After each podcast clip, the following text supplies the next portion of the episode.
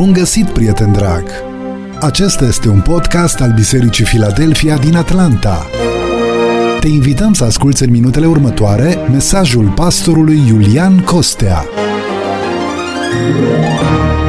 Mesajul a fost înregistrat în decursul anului 2018. Îți dorim audiție plăcută și benefică pentru suflet.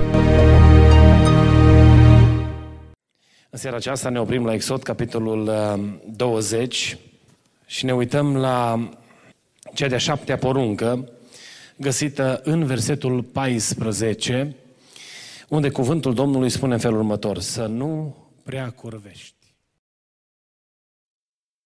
Iubiți frați și surori, în seria aceasta de mesaje, cele 10 porunci, așa cum am amintit mereu înaintea dumneavoastră, în introducerea fiecărui mesaj, Dumnezeu ne prezintă o paletă de unelte pe care noi le putem folosi pentru apropierea noastră de Dumnezeu și pentru înaintarea noastră în împlinirea misiunii încredințată de Domnul. Mesajele acestea, e drept, nu sunt foarte populare după standardele societății în care trăim astăzi, însă în cuvântul acesta al lui Dumnezeu este bogăție de viață. Și mă rog Domnului ca Dumnezeu să așeze în inima noastră cuvântul Lui și, ascultând de El, să putem să facem pași concreți în apropierea noastră de Dumnezeu. În ultimul mesaj am vorbit despre crimă, despre ucidere. Și Dumnezeu ne cheamă să veghem nu numai la uciderea fizică, dar și la vorbele pe care le rostim, prin care putem să ucidem sufletele oamenilor. Și îl rog pe Dumnezeu ca Dumnezeu să ne dea înțelepciune, să fim vegheatori în direcția aceasta. Vă aduceți aminte, eu mi-aduc aminte că am auzit de foarte multe ori ilustrația cu penele, cu perina care se rupe și zboară penele. Când cineva a fost vorbit de rău și persoana care îl vorbise de rău a venit și și-a cerut iertare. Și omul acesta a încercat să îl ajute să înțeleagă ce s-a întâmplat de fapt. Și-a luat o pernă, a rupt-o și a lăsat penele în bătaia vântului și penele s-au dus. Și au zis: du-te și adună înapoi toate penele astea care le-a luat vântul. Și bineînțeles că nu ai cum să aduni puful dintr-o perină, oricât de iscusit ai fi, că pe când să ajungi la fulgul acela îndepărtat pe care l-ai zărit și ai vrea să-l prinzi, vine un alt fir de vânt și îl mută mai departe și niciodată nu mai poți să-l prinzi. Am întâlnit oameni care poartă răni de 10 de ani ale unor cuvinte rostite la supărare, rostite din neatenție. Relațiile noastre sunt binecuvântate dacă știm să ne păzim și să ne protejăm în direcția aceasta. Eram într-o anumită circunstanță și v-am mai spus, eu cred că, despre situația asta. Au venit la mine două persoane care aveau o neînțelegere și încercam să găsim o soluție. Când am stat de vorbă cu ei, am zis: problema este, mă depășește. Că neînțelegerea voastră este dinainte de a mă naște eu. Cum pot eu să mă... Nici măcar nu pot să înțeleg contextul în care vă găseați atunci când... Care a fost surprinderea mea pentru situația aceea? A fost că trecuseră peste 30 de ani și aceste două persoane au luat cina împreună în biserică, s-au închinat împreună lui Dumnezeu, dar aveau o problemă nerezolvată de 30 de ani, care făcuse răni și cicatrici greu de vindecat. M-am bucurat să văd relația reparată și să văd că Dumnezeu s-a îndurat și a binecuvântat acești oameni, acei oameni, cu restaurarea unei relații. Însă Dumnezeu ne cheamă să veghem și să fim atenți cu privire la modul în care ne raportăm unii la alții.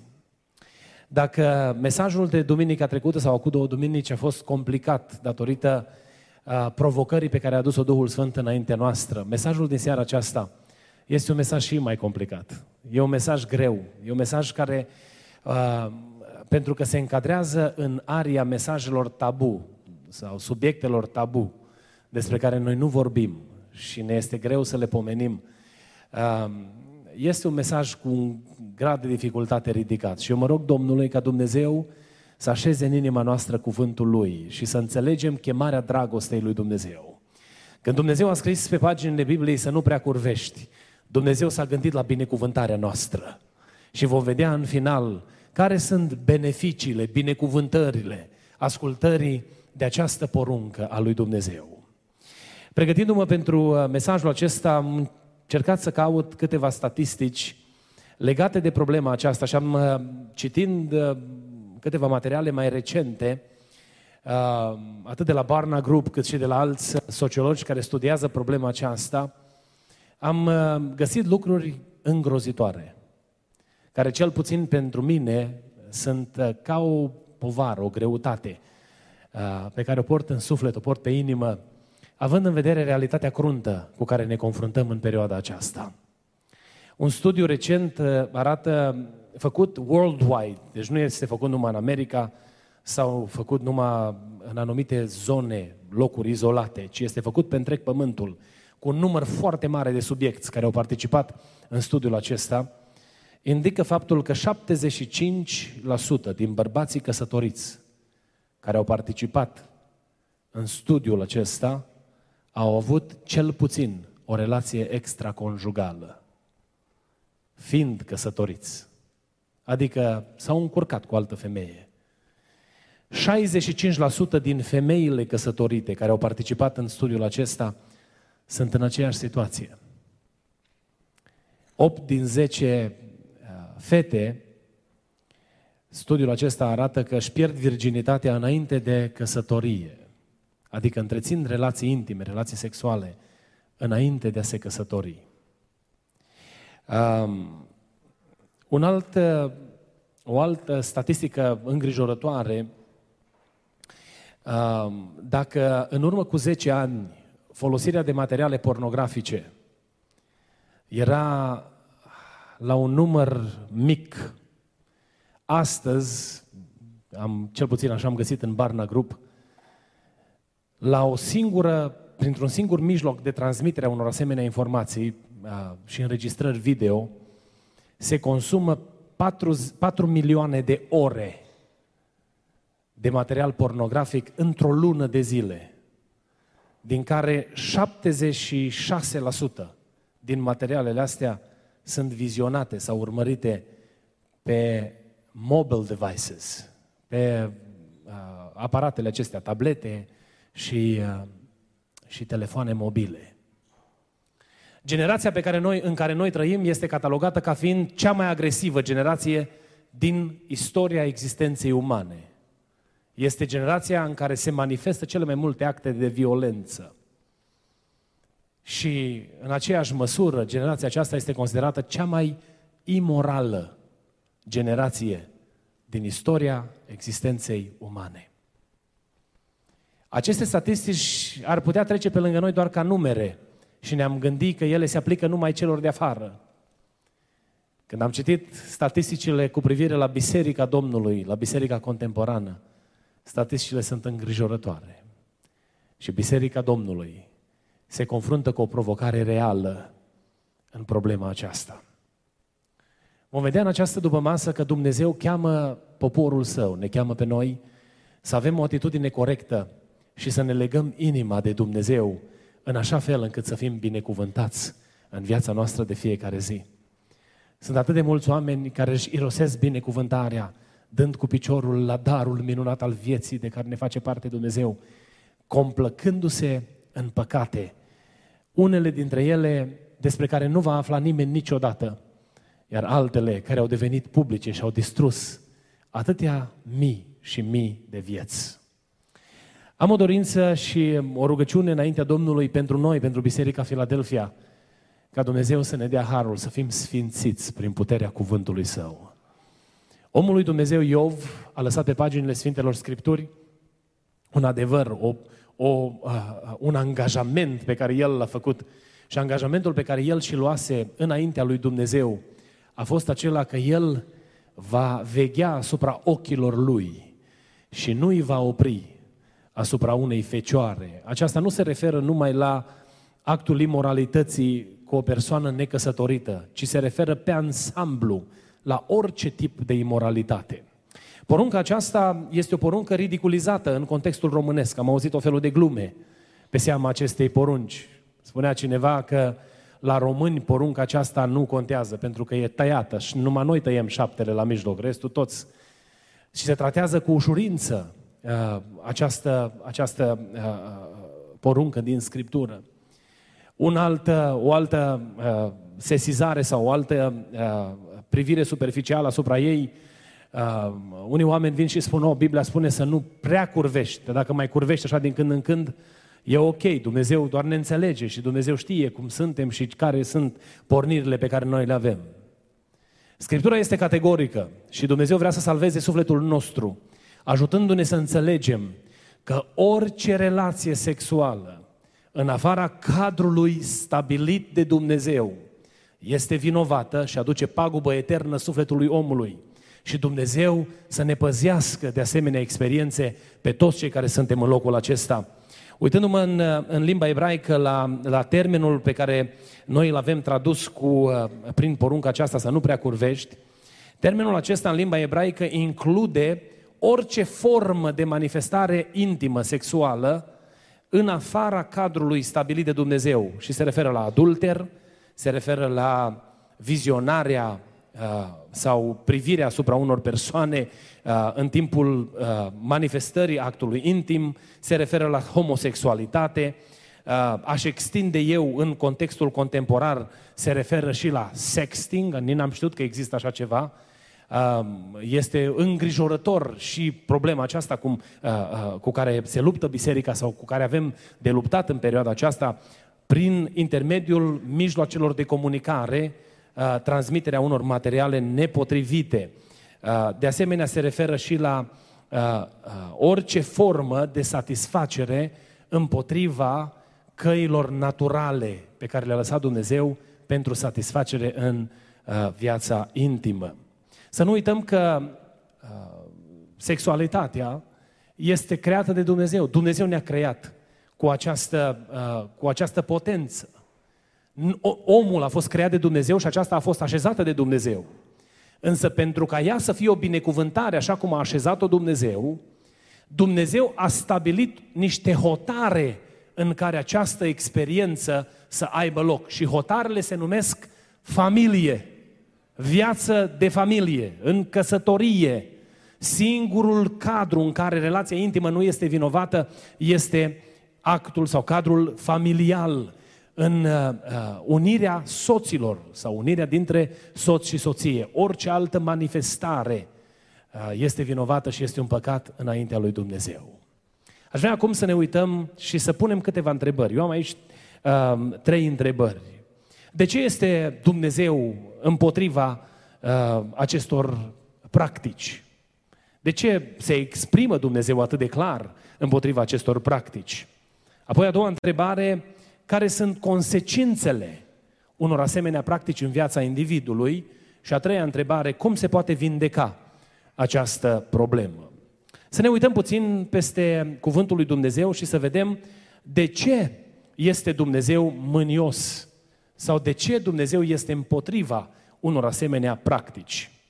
Dumnezeu, spune cuvântul Domnului, că a creat familia și a folosit un anumit design pentru a forma familia. Iar orice relație intimă, vinovată, păcătoasă, merge împotriva designului creat de Dumnezeu. Uitați ce spune cuvântul Domnului în Genesa, capitolul 2, versetele 24 și 25. Genesa, capitolul 2, versetele 24 și 25, dacă pot fi afișate.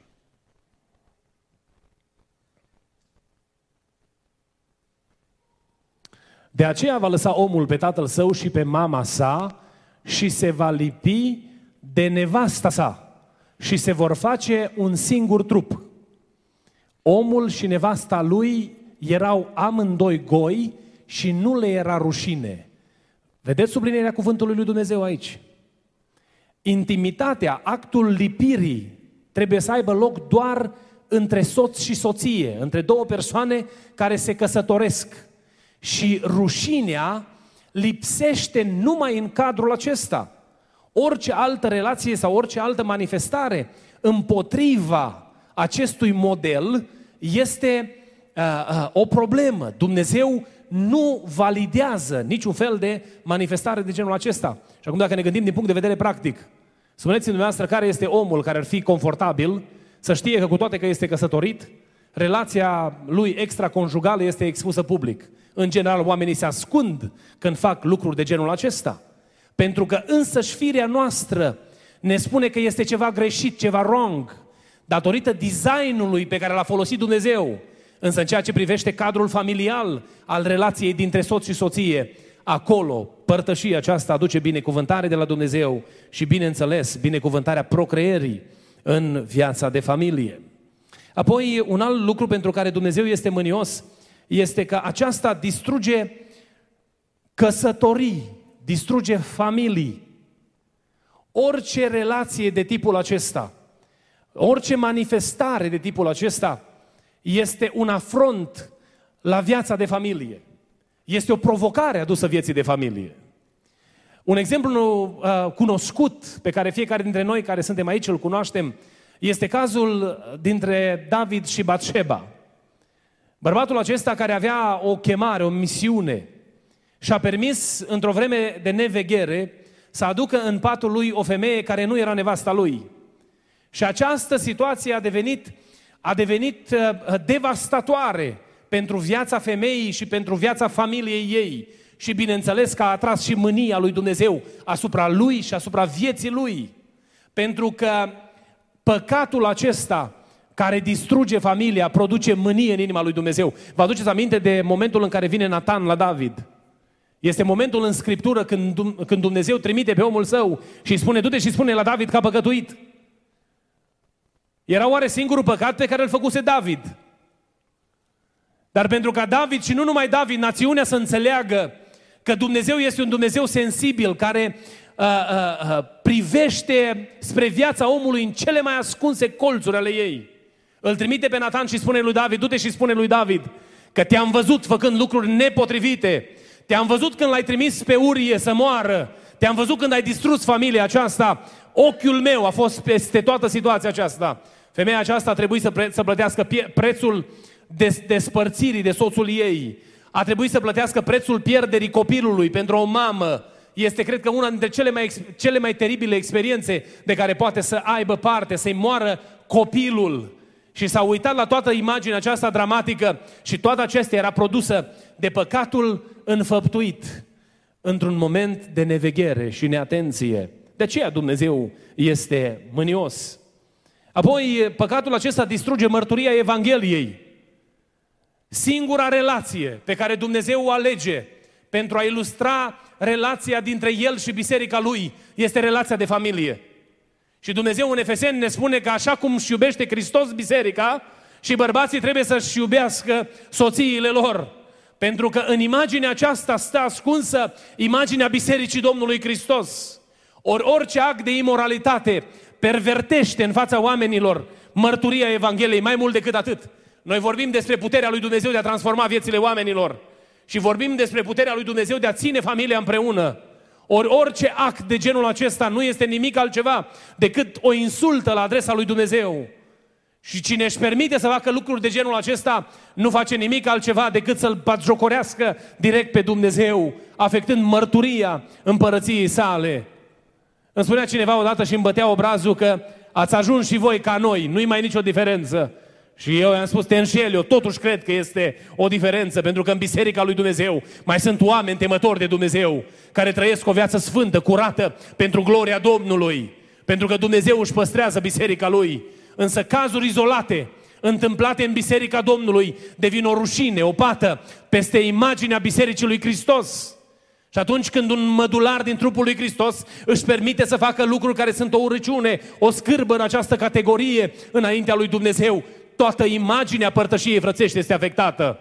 Pentru că în momentul în care se întâmplă o nenorocire, mărturia noastră a tuturor este afectată. Vedeți de ce este nevoie să ne rugăm unii pentru alții? Scopul lui Dumnezeu atunci când identifică păcatul este recuperarea omului și de aceea Dumnezeu ne cheamă să ne rugăm, să ne rugăm. Era o biserică din România și păstorul îmi spunea, foarte descurajat, o biserică de mărime medie, nu era foarte mare, trecuse un pic peste 600 de membri și îmi spuneau că au în biserică 17 cazuri de divorț. Mi s-a ridicat carnea pe mine și m-am înfiorat înaintea lui Dumnezeu gândindu-mă în ce hal a reușit diavolul să-și bată joc de o comunitate. Dumnezeu să ne păzească de lucruri de genul acesta. Însă orice act de vinovăție și păcat în domeniul acesta distruge mărturia bisericii. De asemenea, Dumnezeu este mânios pe păcatul acesta, pentru că de fapt el este și o expresie a adulterului spiritual, a păcatului îndepărtării de Dumnezeu. Când omul face asemenea lucruri, când oamenii săvârșesc asemenea lucruri, imaginea trădării lui Dumnezeu strălucește sau este evidentă, este vizibilă. Iubiți frați și surori, noi am fost răscumpărați cu prețul sângelui lui Iisus Hristos. În momentul în care noi ne permitem să întoarcem spatele lui Dumnezeu, făcând lucruri de genul acesta, nu facem nimic altceva decât să aruncăm la coșul de gunoi toată experiența transformării făcută de Dumnezeu vieților noastre. Să nu uităm că Dumnezeu a întins mâna în groapa mocirlei după noi, când nu mai prezentam interes pentru nimeni și nimic, și ne-a scos de acolo pentru a face din noi o mărturie pentru împărăția sa. Decizia deliberată de a face fapte de genul acesta nu este nimic altceva decât decizia trădării lui Dumnezeu însuși, Cel care a pus tot ce a avut pentru noi și ne-a binecuvântat viețile, lăudat să fie numele Domnului. Care sunt consecințele acestor păcate? De ce Dumnezeu ne spune în Scriptură să nu prea curvești? El ne spune să nu prea curvești pentru că Lui îi pasă de noi. Păcatul acesta, ca oricare alt păcat, întrerupe relația noastră cu Dumnezeu. Biblia spune foarte categoric că locul curvarilor este afară, în depărtare de Dumnezeu. Focul iadului este pregătit pentru categoria aceasta de oameni. Și una dintre cele mai grave consecințe, sau cea mai gravă consecință, este despărțirea eternă de Dumnezeu. Unii oameni tratează cu atâta ușurință, a fost doar o escapadă, n-am vegheat și lucrurile. Într-un gest de genul acesta, lovești în identitatea, în demnitatea lui Dumnezeu. Și nu știi dacă mai ai șansa pocăinței. Că vin unii și spun, acum cât îs tânăr și viața merge înainte cu toată puterea, n-am nicio problemă, las că o să vină vremea când o să mă pocăiesc de toate și îmi refac viața. Vă spuneam cu altă ocazie despre băiatul acela tânăr care la 21 de ani spunea că așteaptă ziua să împlinească 25 de ani și apoi își va pune viața în ordine. Alții vin și spun, la bătrânețe am timp să mă pocăiesc. Nu avem garanția că noi mai putem regreta un păcat pe care noi îl facem. Garantarea sau ziua de astăzi este mâna întinsă a lui Dumnezeu și pocăința operează în inimile noastre numai atunci când hotărăște Dumnezeu lucrul acesta. Tu nu ai garanția că te mai poți pocăi de faptele murdare. De aceea Dumnezeu ne cheamă să fim vegheatori și să nu ne lăsăm prinși de ispită și să alunecăm în înstrăinare sau în depărtare de Dumnezeu. Mai mult decât atât, pe lângă faptul că păcatul acesta distruge relația cu Dumnezeu, păcatul acesta distruge individul, viața individului. Cauza numărul 1 pentru divorțuri astăzi în lume sunt relațiile extraconjugale.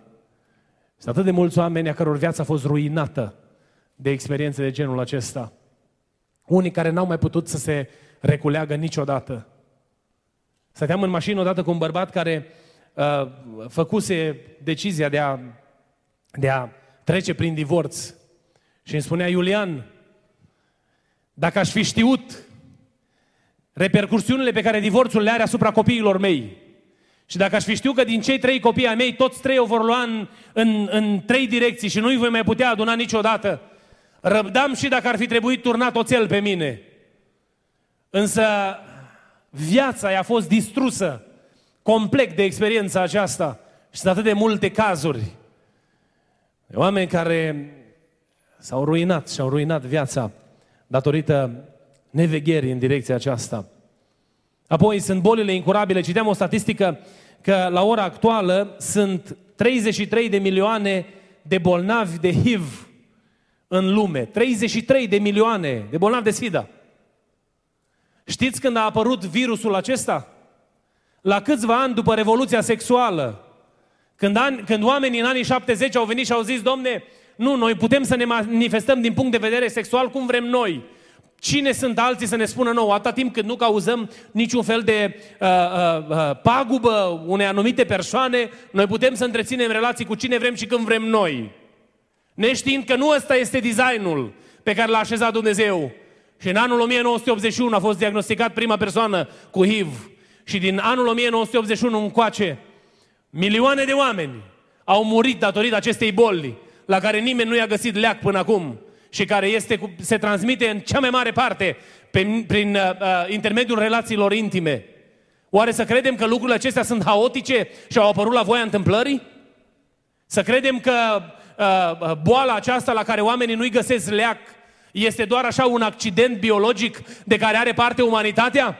Oare n-o fi mâna lui Dumnezeu care apasă peste umanitatea, care întoarce spatele, trăind în domeniul acesta cu o brăznicie înaintea lui Dumnezeu și spunând că Dumnezeu n-are ce să se bage în dormitor?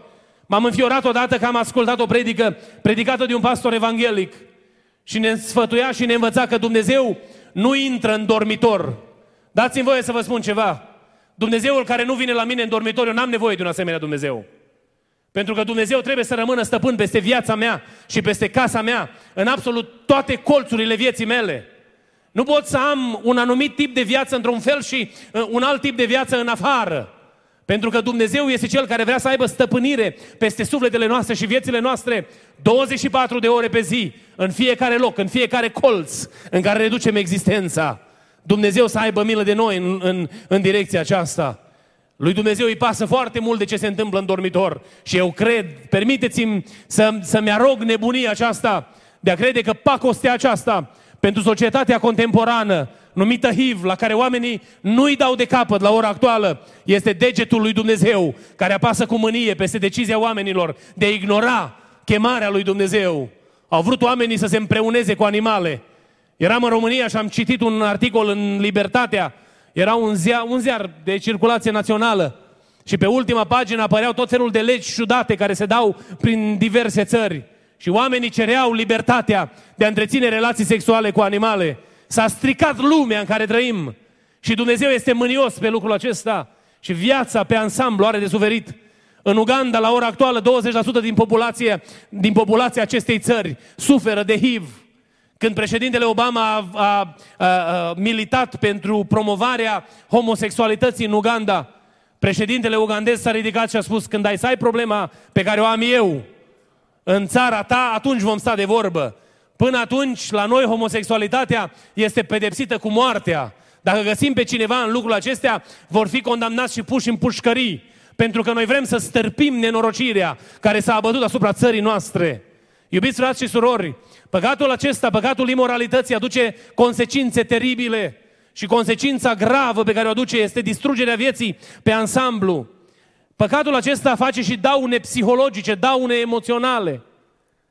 Omul atunci când întreține un act sexual nepermis, îmbracă o haină a umilinței, a rușinii pe care o are de purtat cu el și din momentul acela, mergând înainte în viață, trebuie să negocieze cu două atitudini. Trebuie să-și păstreze zâmbetul pentru întreținerea relațiilor normale ale vieții cu mediul înconjurător, dar în același timp poartă în inima lui nemulțumirea, supărarea, amărăciunea produsă de păcatul pe care l-a săvârșit.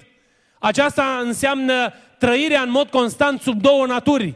Aceasta ne afectează omul din punct de vedere psihologic. Diminuează sau afectează identitatea individului. Nu ne mirăm că tot mai mulți oameni astăzi nu mai știu cine sunt și încotro se îndreaptă. Nu mai știu care le este soarta și care le este menirea. Problema aceasta a relațiilor intime sau sexuale nepermise afectează identitatea individului și are de-a face în mod direct cu problema imaginii de sine sau cu self-esteem. N-avem nicio valoare. Vai, eu nu sunt bun de nimic, sunt vai și amar de mine. Și toate sentimentele astea nu vin de la Duhul Sfânt al lui Dumnezeu.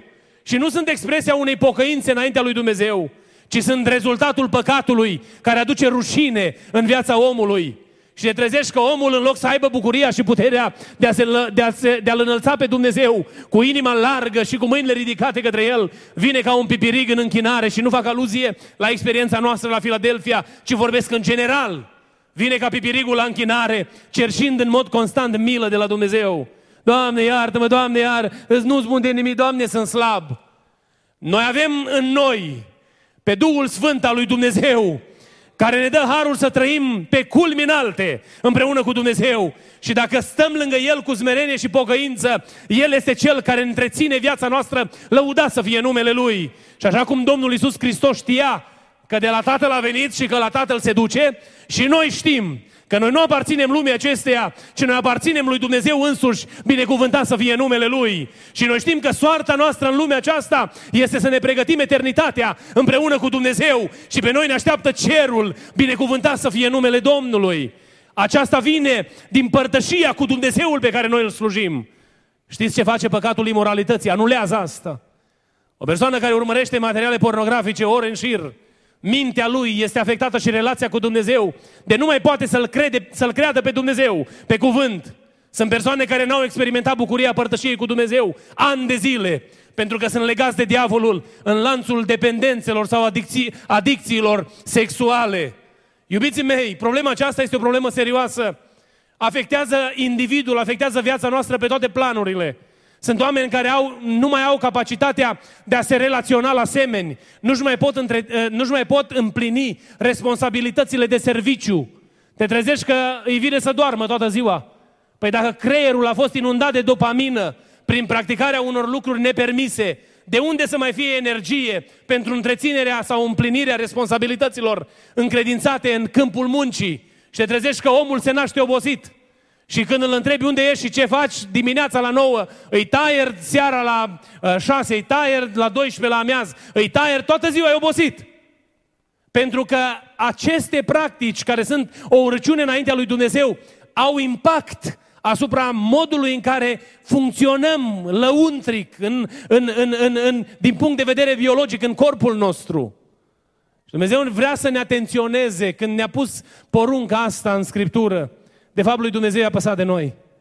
Pentru că oamenii care au o viață plenară și declară că sunt mulțumiți cu viața pe care o au pe ansamblu, sunt oameni în mare procentaj a căror viață intimă este după rânduiala lui Dumnezeu. Și Dumnezeu știe lucrul acesta pentru că El ne-a creat.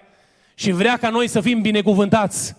Să nu fim niște oameni care umblăm cu haina rușinii peste noi, ci să fim niște războinici viteji care luptăm în numele Domnului Iisus Hristos, binecuvântat să fie numele Lui. Care atunci când suntem chemați să ne rugăm pentru o anumită problemă, nu avem o problemă să ne rugăm, ci putem să ne ridicăm în numele Domnului. Pentru că știm că diavolul nu are pricină sau nu poate să aibă pricină de pâră împotriva noastră. Domnul să aibă milă și să ne binecuvinteze în direcția aceasta.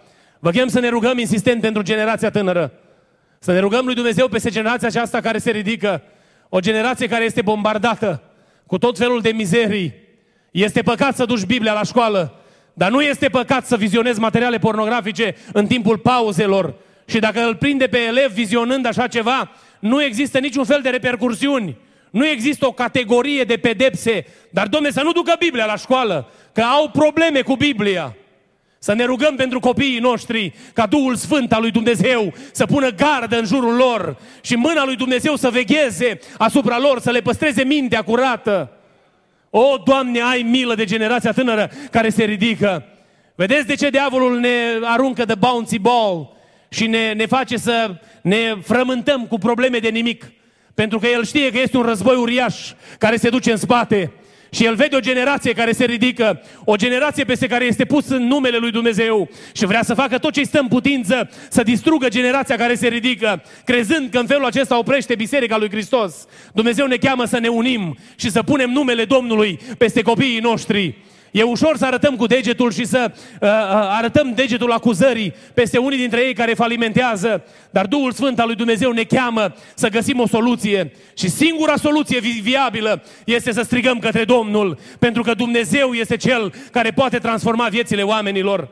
Psihologii au încercat să găsească soluții și vin și spun, atunci când simți pofta, du-te repede și citește în Biblie.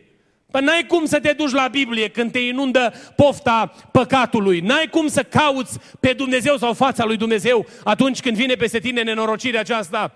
Ceea ce cred eu că trebuie să facă Biserica Domnului este să ne unim în post și rugăciune înaintea lui Dumnezeu, ca Dumnezeu să rupă lanțurile celui rău și să cadă la pământ toată puterea diavolului care robește inimile generației care se ridică după noi. O, Doamne, ai milă de noi în direcția aceasta. Soluția lui Dumnezeu. Am o veste bună în seara aceasta. Dacă este cineva aici care a fost prinsă de diavol într-o formă sau alta, dăm voie să spun în seara aceasta că Duhul Sfânt al lui Dumnezeu îți garantează prin faptul că ești prezent în locul acesta, un loc în care se predică Evanghelia, că mai este iertare pentru tine și viața ta. Că Dumnezeu poate să curețe viața ta de toată mizeria păcatului și că Dumnezeu n-a renunțat la tine, nu te-a abandonat, nu te-a aruncat în uitare. Lui Dumnezeu îi pasă de soarta ta. L-a trimis pe Iisus Hristos să moară pentru păcatele tale, pentru ca prin sângele de la Calvar să poți experimenta harul iertării lui Dumnezeu. Poate sunt persoane aici care se luptă cu probleme în domeniul vieții intime de ani de zile, despre care nu știe nimeni și nimic. Poate n-ați fost în nicio situație expuși pentru lucrurile urâte care s-au întâmplat în viața voastră. Vreau să vă spun ceva. Cineva care știe toate lucrurile, știe de câte ori te-ai luptat și ai vrut să scapi. Și ai vrut să fii free, ai vrut să fii liber. Și știe toate momentele în care ai falimentat din nou. Știe durerea pe care o porți în suflet. Și are milă de tine în seara asta și vrea să se atingă de viața ta și să-ți dea biruință. Să nu mai ajungi înapoi împreună cu porcii lumii acesteia în mizerie și în destrăbălare, ci să trăiești o viață curată, onorabil pentru numele lui Dumnezeu, cu hainele curățite în sângele mielului. Prin sângele lui Iisus Hristos este putere de curățire. Și vreau să te chem în seara aceasta să te lipești cu toată inima de Domnul Iisus Hristos.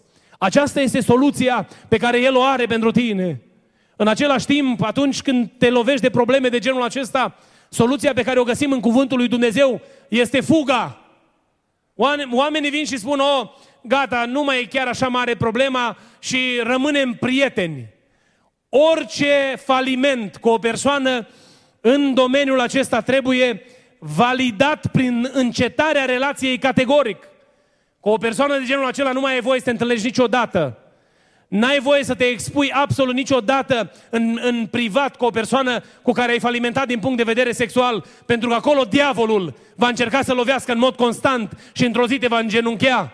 De aceea Biblia spune că noi nu trebuie să avem nimic de a face cu curvarii, să rupem orice legătură, pentru că păcatul acesta poate perverti ușor viața unui om întors. Am întâlnit oameni care s-au întors și au mărturisit păcatul și au primit iertarea lui Dumnezeu și cred cu toată inima că Dumnezeu le-a arătat îndurare, dar care nu după foarte mult timp au alunecat în aceleași fapte mizerabile, pentru că s-au expus din nou. Pune capăt! Nu mai ai ce să cauți, nu te mai expune, fugi! Apostolul Pavel îi spunea lui Timotei, cu privire la poftele tinereții este o singură soluție. Fugi de ele! Pentru că firea aceasta pune stăpânire pe noi și diavolul folosește momente de vulnerabilitate, când poate Dumnezeu ne dezamăgește și ne simțim oarecum trădați de Dumnezeu. I-am cerut lui Dumnezeu să ne asculte într-un anumit domeniu, nu a venit soluția lui Dumnezeu încă și ne simțim cumva că Dumnezeu ne-a abandonat. Și vine diavolul și la nivelul minții ne zice, dacă te-a abandonat Dumnezeu, acum ce e să mai faci și gafa pe care mi-ai făcut-o de atâtea ori și nu te-a trăznit nimeni. Cum te-ai pocăit altădată, te mai poți pocăi din nou. Nu crede șoapta diavolului, pentru că ziua de mâine nu este a ta. Nu crede șoapta diavolului, ci pune capăt oricărei relații, oricărei legături cu persoane care produc în viața ta pericolul acesta. Ferește-te de acest păcat. Pune strajă ochilor tăi. Ia lângă tine un mentor, o persoană în vârstă care poate să te țină accountable, să-ți ceară socoteală de modul în care îți consumi timpul, să-ți ceară socoteală de locurile în care te duci. Dacă ți este complicat și sunt persoane care au început să umble aiurea și soluția pentru ei a fost să împărtășească cu soția, cu soțul, the location on the GPS, turn on the share my location on devices, ca soțul și soția să știe unul de altul în permanență unde se găsesc, pentru ca serile târzii cu întârzieri pe la servici să fie date pe față, Pentru că diavolul va veni, te va găsi într-un moment de vulnerabilitate și îți va întinde aceeași cursă din nou. Este har de la Dumnezeu că ești în viață și te poți îndrepta, poți să-ți îndrepți viața. Folosește momentul acesta și caută fața lui Dumnezeu. Nu lăsa ca mizeria aceasta să înglodeze sufletul tău.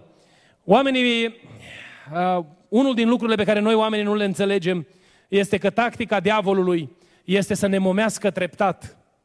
El nu ne va momi niciodată cu păcatul capital, care ni se pare nouă cel mai grozav, ci va lucra progresiv și va veni și ne va servi prima dată aperitivul.